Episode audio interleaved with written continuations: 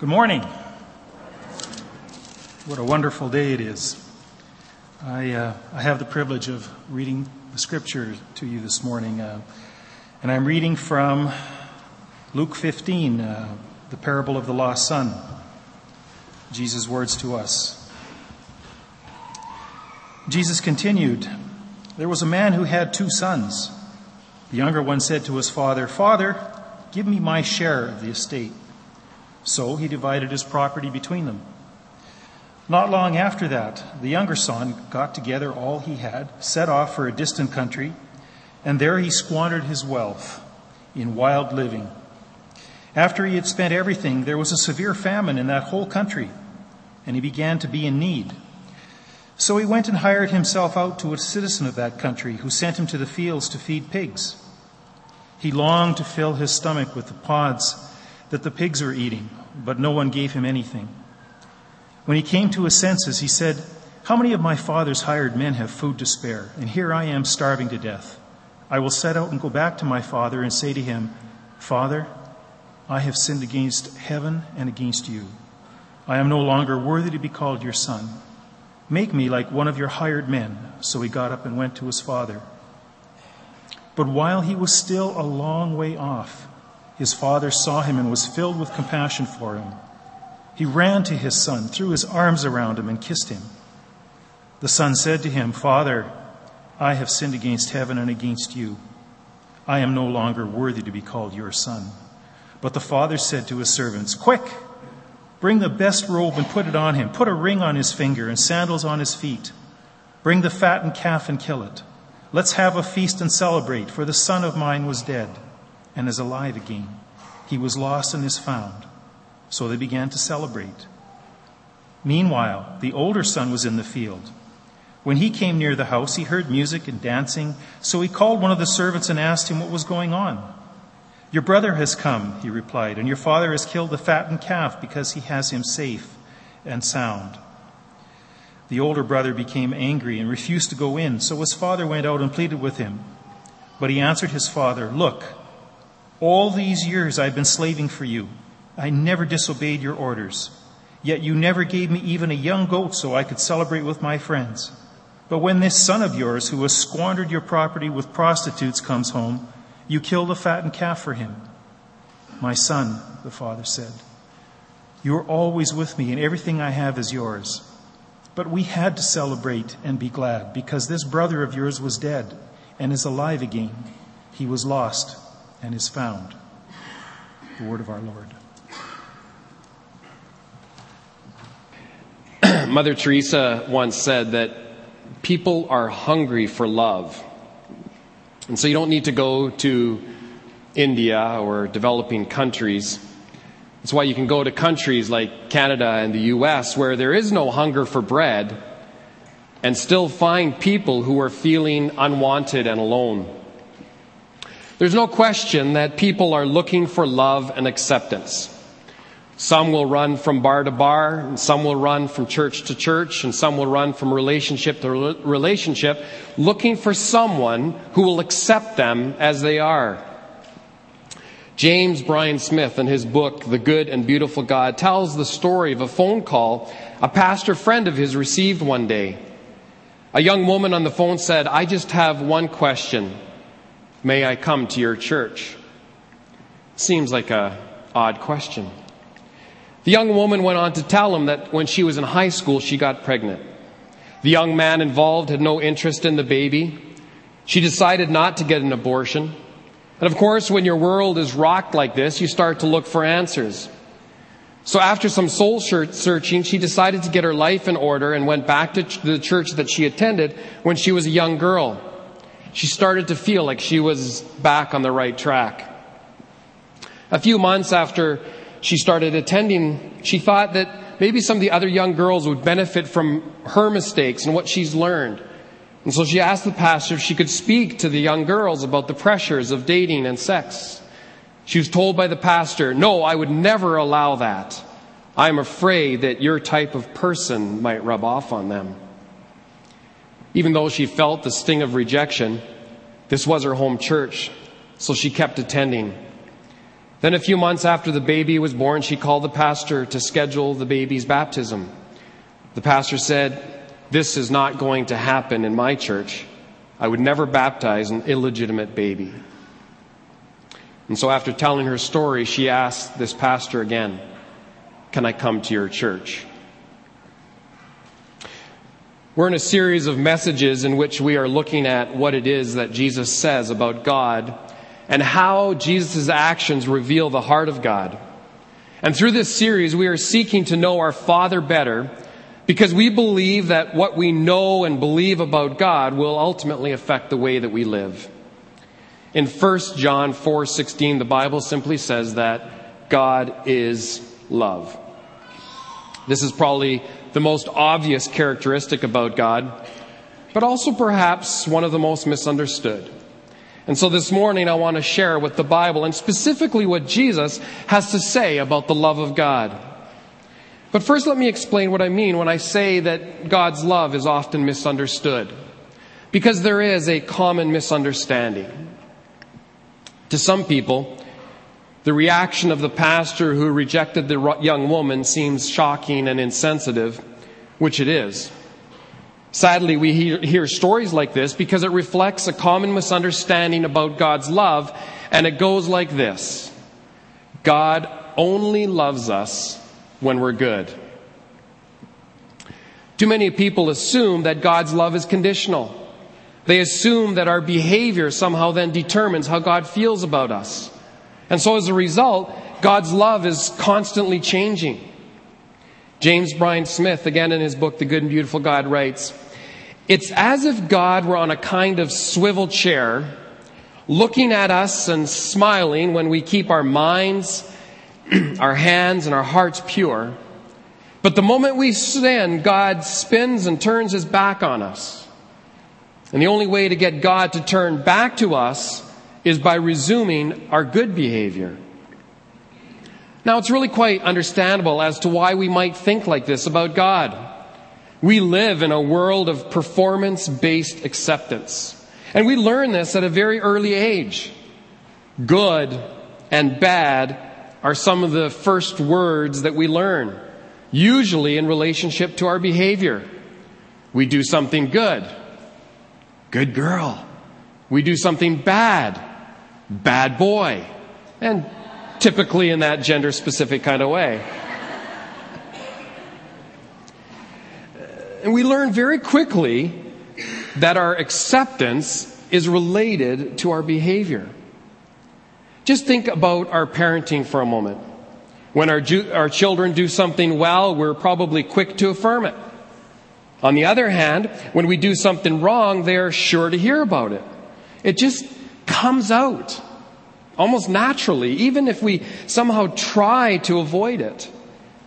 And some of this is necessary because part of the job of parenting is to teach our children right and wrong.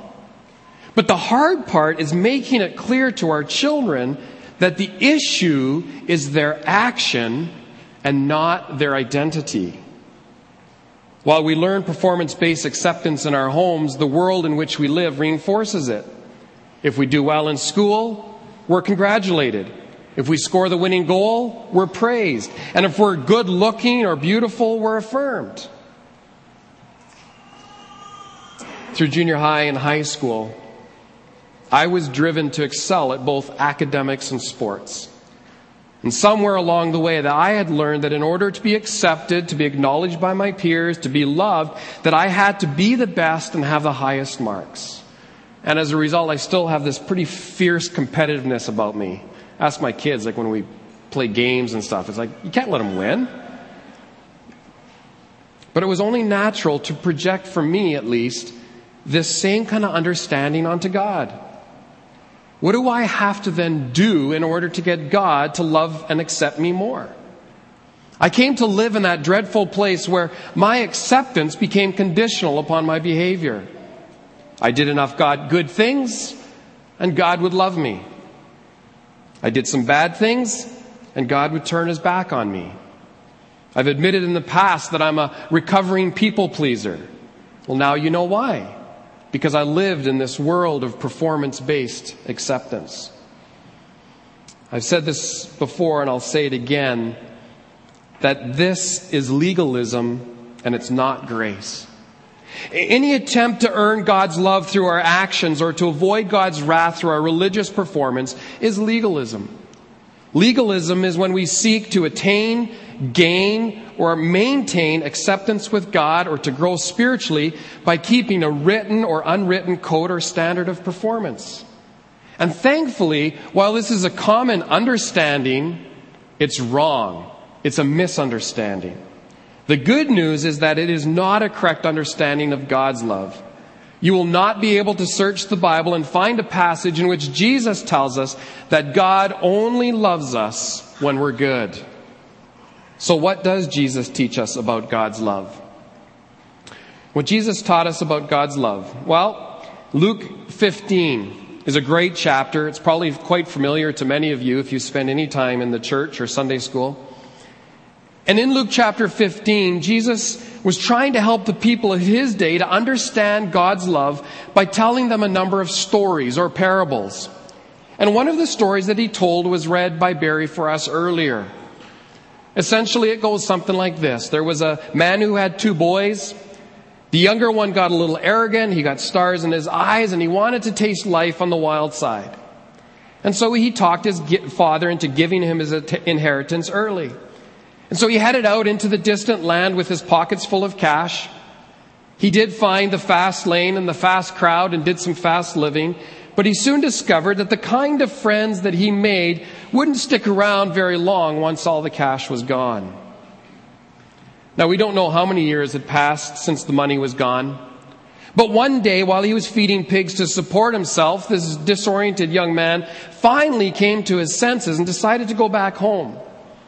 He planned to apologize to his father for his naivety and his immaturity. And then he'd offer to become one of his father's hired hands, since he knew that he forfeited his right to be regarded as his son. And so as he started out for home, he was rehearsing what he was going to say to his father. Now his father, who it seems had spent hours each day watching and longing for his son's return, saw him, the Bible says, when he was still a long way away. Immediately, the hope filled father ran down the road to embrace his son. And he kissed him, which was a sign of forgiveness. And the son started to say, Dad, you know, I've made an awful mistake. Dad, I don't deserve to be your son. You know, Dad, I'll just be one of your hired hands, if that's okay. And his father interrupted him and said, Shh, don't talk like that. I'm just so glad that you're finally home. And he rejoiced. And he ordered a huge party and he said, invite everyone, kill the fattened calf, and we're going to have a huge party. Bring out that fresh suit of clothing for my son because he's alive again. He was lost, but now he's found. Now, there are several lessons that we can learn about the love of God from this and the other two parables that Jesus told just before this one. And the first is this that God's love extends to all. God's love is for everyone. In all three of these parables, something of great value was missing, something that really matters. In one, it was a missing sheep. In another, it was a lost coin. And in, the, in this one, par- in our parable that we're looking at, it was the lost son. All three of these things were very important. So important that the owner searched until what was lost was found. But notice the focus of the concern in two of these parables was not just on the 99 good sheep, but on the one wandering sheep. Not just on the good son, but a disobedient and immoral son.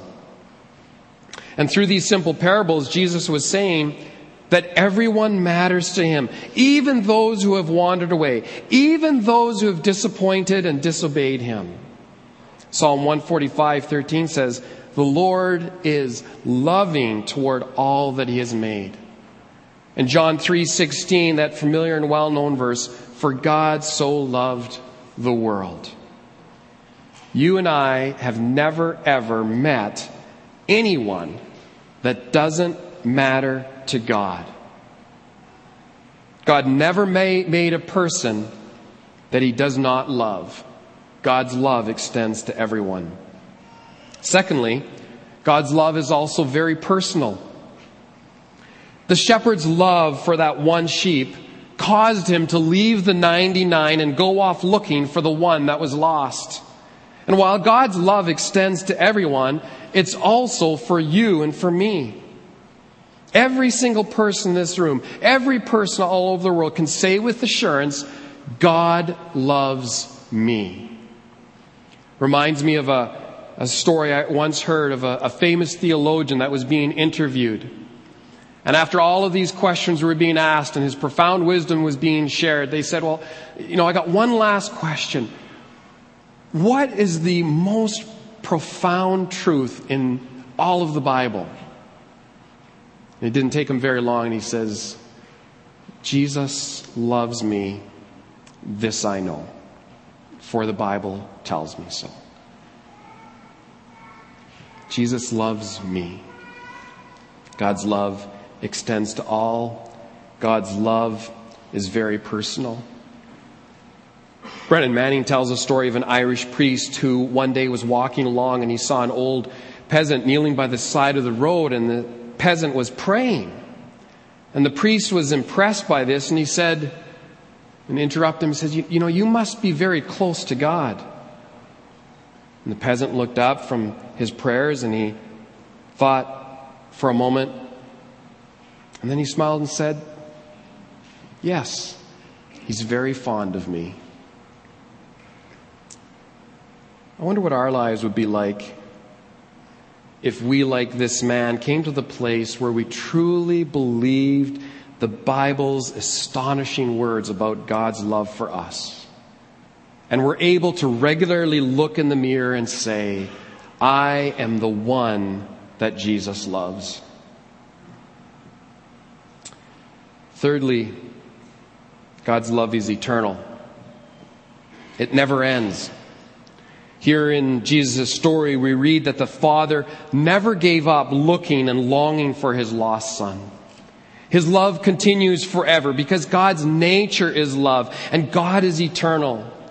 Now, he, he doesn't step in and prevent us from suffering the consequences of our sinful behavior and our self centered behavior. But he never stops loving us. Jeremiah 31 3 says, I have loved you with an everlasting love. And Psalm 89 2 says, I will declare that your love stands firm forever. This is so different from human love, isn't it? Human love has a tendency to wear out, to give up. Frankly, human love can be very fickle. It gives up when the going gets tough. And that's why we have so many divorces and, and also why so many marriages are dying. Couples feel they don't love each other anymore. And that's why we need God's love in our marriages. Because human love may wear out, but God's love doesn't. Because God's love is an agape love. It's a decision to love. and when I love with a godly love like this, I choose to love you even when you don't respond back in love or when you don't deserve to be loved. I choose to love you on your good days and I choose to love you on your bad days. Listen, God will never, ever love you any more than He does right now. Nor will He love you any less than He does right now because His love is not conditional upon your response. Others may judge you, others may refuse to forgive your failures, but God's love never forsakes. And so God's love extends to all. It's personal, it's forever. And fourthly, God's love is unconditional. It's unconditional. In other words, God loves us as we are. Again, in Jesus' parable of the lost son, the son, from a human point of view, eh, he, he didn't deserve acceptance. Right? What he did was wrong. He deserved to be shunned, perhaps even punished. And yet, Jesus says, when the father saw his son coming from a distance, He publicly humiliated himself because what he did was contrary to his culture. A father wouldn't do this. And so he publicly humiliated himself by rushing out to embrace his son who had squandered his inheritance and lived a disobedient and immoral lifestyle. there was no solemn lecture. Well, I hope you learned your lesson. Instead, Jesus tells of a father who is exhilarated, and he says, This son of mine who was lost, he has now been found. You see, friends, what blocks forgiveness from happening in our lives isn't a reluctant heavenly father who wants to see us squirm and pay for our wrongdoing before he forgives. What blocks forgiveness is us. Like the father in the story, God's arms are always extended, and he longs for us to come home. We are the ones who turn away, and yes, so often we are also the ones who refuse to extend forgiveness and grace to others. Jesus says, in effect, Do you want to know about the kind of love that God has for you? Do you want to know what it feels like to be God? When one of those two legged humans stop running away from me, instead turns around and reaches out to me and says, I need you, it feels like I just reclaimed my most valuable possession, which I had given up for lost. Any parent who has ever had a young child wander off, perhaps at the mall or at the park or even at church, knows the feeling of panic when they realize that their child is gone. Right? And, and it's just complete chaos, and you can think of nothing else in the world except finding that child. And you also then know the sheer sense of exhilaration and relief when that child is found. and it suddenly doesn't matter what they did, does it? That is how God feels when we turn our hearts towards Him and we embrace Him in faith. Jesus put it this way I tell you, He says, there is rejoicing in the presence of the angels in heaven over one sinner who repents. God's love extends to everyone. It's personal, it's eternal, it's unconditional, and fifthly, God's love is free. It's free. But in case we misunderstand, it's also costly. Let's face it, deep down inside, we struggle with accepting God's unconditional love as a free gift. We feel a lot like the prodigal son's older brother did here in Jesus' story. When the brother heard that his father was throwing a party in honor of this rebellious son, the Bible says that the faithful son became angry and he even refused to go into the party. And so his father went out to try to talk to him, and his son answered his father this way. He said, Dad, all these years I've been slaving for you. I never disobeyed your orders, and yet you never threw one party from, for me. But when this son of yours I always love, he couldn't even acknowledge this, that this younger son was his brother. But when this son of yours, who has squandered your property with prostitutes, comes home, you throw this major party for him. And his father responds to him, My son, you are always with me and everything I have is yours. But we had to celebrate and be glad because this brother of yours was dead and is alive. He was lost and he is found. And he keeps coming back to that. Now, the older brother was upset because he felt that his father was being unfair.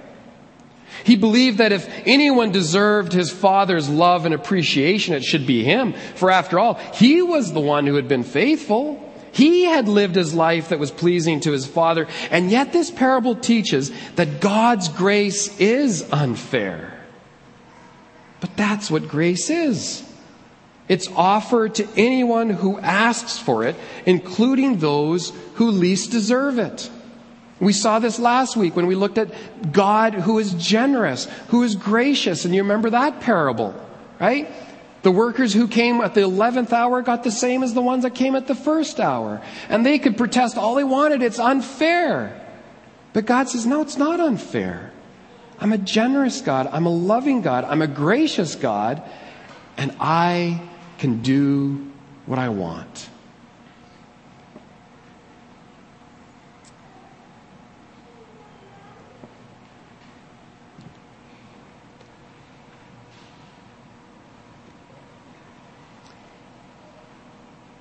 The father in this story, he loved both sons equally, even though one was a good son and one was an immoral son. And instinctively, we struggle with that because we start to think about the murderer and the child abuser and any other bad things, and our sense of justice wants to resist individuals like this deserving God's love and getting off free. We say to ourselves, no, they deserve to pay for their crimes. And you're right, of course. They do deserve to pay for their crimes. But so do we deserve to pay for ours. The Bible says that all have sinned and fall short of the glory of God. And those sins have to be paid for. And the problem is that it's impossible for us to pay for our own sins against God. And, and, and what happens is people all over the world are desperately trying to pay for their sins through religious practices and by trying to be good. In fact, that's the key difference between every religion and biblical Christianity. Religion is spelled D O, right? Do. Because it consists of things that people do to try to somehow gain God's favor and forgiveness. The problem is, of course, that you never know if you've ever done enough. It's kind of like being a salesman who knows that he has a certain quota to meet, but you don't know what that quota is. And so you can never be sure that you've actually done enough or that you're good enough. But thankfully, biblical Christianity isn't spelled D O, it's spelled D O N E. Done. Which means that what we could never do for ourselves, Jesus has already done for us. Jesus Christ came to earth and he lived the perfect life that we could never live and he willingly died on the cross to pay the penalty that we owed for the sins that we had done. And the Bible says in Romans 5 8, but God demonstrates his own love for us in this. While we were still sinners, Christ died for us. See, he didn't wait for us to be good enough because it was never going to happen. And friends, if you put your faith in Jesus Christ, there will be a day that we'll all face, a judgment day. But rather than trembling and choking back gasps of regret, we can stand humbly before God. And before anything is said, the imagery of the Bible is that you will feel a hand on your shoulder, and it will be the hand of Jesus. And Jesus will look at you with eyes of love, and he will turn to his Father and he will say, I know this man. I died for this man's sins. We're friends. I know this woman she reached out to me in faith and I saved her from the consequences of her sin. I cleansed her. I removed her sin. I paid the price for him. I paid the price for her, and I put my robes of righteousness upon them. And Father, they are now presentable. They're acceptable. They're blameless. And then in that moment, we will all know what Paul meant when he said in Romans 8 1, there is no condemnation for those who are in Christ Jesus. Well, that's what Jesus taught about the Father's love. So, in light of this, how should we then live? I mean, you might be thinking, as some do, that if God's love is unconditional and free, then why not live any way that I want? That's a good question. But I think we actually respond in love and obedience for a couple of reasons at least. One reason is simply because we love God. You see, as we grow in our understanding of what God has done for us in Jesus, we will find ourselves out of gratitude desiring to serve Him and others. Not to make God love us, but because He already does. In 1 John 4:19 says, "We love because he first loved us." Period.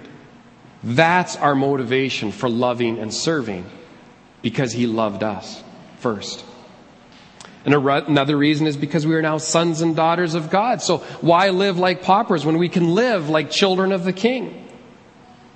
And there's at least another reason why we obey God, and we find it right here in Jesus' story. The Father responds to the Son and says, My Son, you're always with me, and everything I have is yours. What the Father was saying is, Son, you have benefited personally from living a righteous life. I mean, look at your brother. He'll never be able to relieve, relive the years that he lived in sin. His wealth is gone. His health is gone from abusing his body. He'll never experience the good times that we shared as father and son when he was gone. That, that's the price of walking away, son, a price that you never had to pay. In other words, what this is saying is that there are always consequences that come when we don't live life the way that God wants us to live it. When we ignore God's standards, there's a much greater risk of suffering, physical suffering, financial suffering, marital and family breakdowns well. See, our Heavenly Father wants us to live life His way so that it will go well with us in this life and so that we'll become all that He wants us to be. My hope and prayer is for some of you this morning is that you are feeling something stir inside you. As you've heard me talk about the love of God, and that it's unconditional, and it's free, and it's for everyone, and it's personal. That there's something stirring inside you. And I want you to know that I believe that's your love sick Heavenly Father who's drawing you to himself right now. Don't let that opportunity slip away, or this opportunity. Believe with all your heart that God loves you. And He demonstrated His love for us, and that while we were still sinners, Christ died for us. Receive His love today. Look in the mirror and say, I am the one that God loves. And then embrace that. Live like that really matters. And wherever you find yourself running here and there, looking for love in all of the wrong places, looking for someone who will accept you and affirm you, whenever you find yourself trying to do something to win God's approval, Remember this picture of the prodigal son. But picture this lovesick father who wants to take you in his arms and tell you that he loves you and that he wants you and that you already have his approval and his forgiveness through Jesus Christ. He wants your heart, not your performance. For when he has your heart, he will live his life through you and your life will begin to transform you and everyone around you because now it's being directed by Jesus. In closing, I'm wondering if anybody has a $20 bill. I'm serious. Do you have a $20 bill? I'll be here as, well, I'll be here as long as, uh, I get one. Oh, look at, great, thanks. Does anybody have a hundred dollar bill? No. We've all seen it before, right? It's worth 20 bucks.